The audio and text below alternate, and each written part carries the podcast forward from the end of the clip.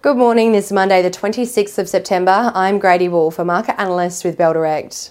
The Australian market closed Friday's session down sharply lower, down 1.87%, with all 11 sectors of the index closing in negative territory following the Fed's latest interest rate hike in the US, causing investors to flee stocks in favour of cash in markets around the world.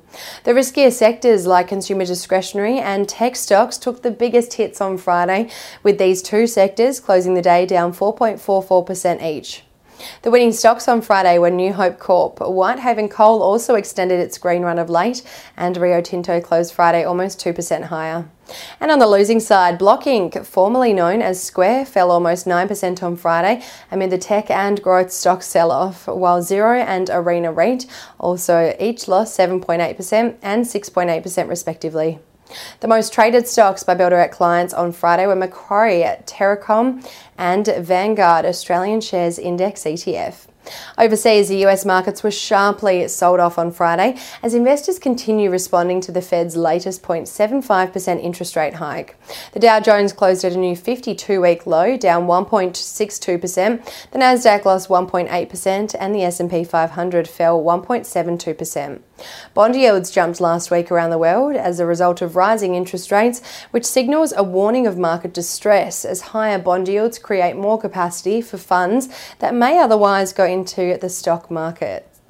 The Bank of England also raised the UK's interest rate by 0.5% to 2.25% to tackle the UK's worst bout of inflation in 40 years. As a result, UK markets were sold off, with the FTSE 100 closing Friday's session down almost 2%.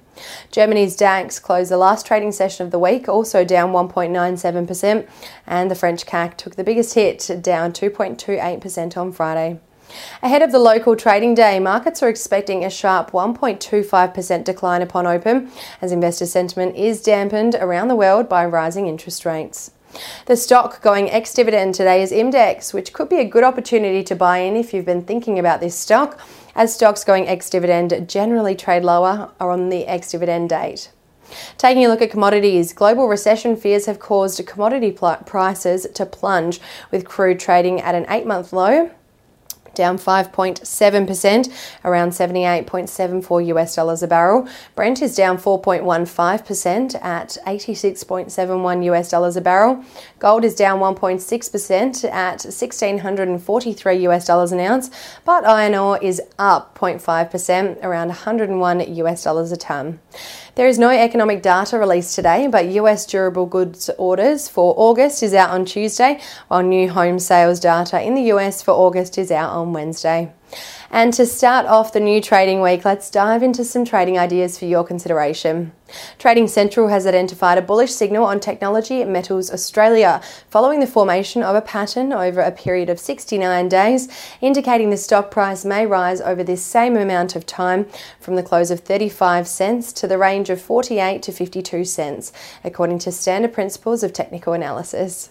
And Bell Potter has downgraded its price target on Catapult Group to $1 from $1.10, but maintains a hold rating on the global sports analytics company amid downgraded revenue forecasts over the coming financial years, as well as market movements and lower expected top line growth. And that's all for this morning. I'm Grady Wolf with Bell Direct. Have a wonderful trading day, and as always, happy investing.